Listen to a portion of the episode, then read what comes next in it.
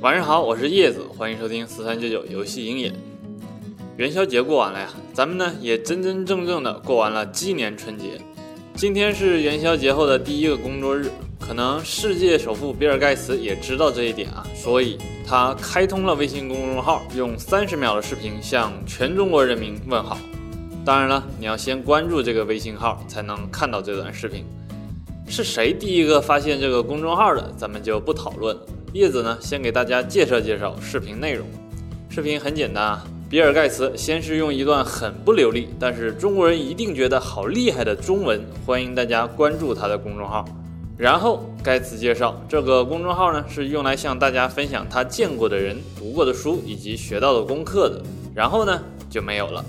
据统计啊，这篇视频文章的阅读量在一天内就突破了十万加，超过了九千人点赞。而且根据公众号提供的信息来看，明天比尔盖茨将会发布一篇名为“年信”的内容，过年的年，书信的信。如果大家感兴趣的话，明天一早起来，估计就能知道到底是什么东西了。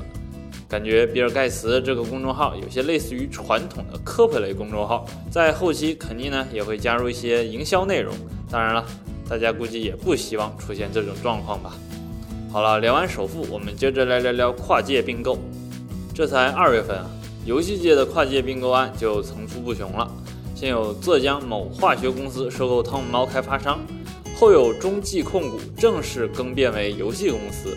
最近呢，山东矿机打算十亿收购两家游戏公司的事儿呢，也闹得沸沸扬扬。当然了，并不是跨界收购游戏公司惹争议，而是被收购的这两家公司存在着很大的问题啊。根据业内人介绍，这两家将要被收购的公司根本不值十亿元。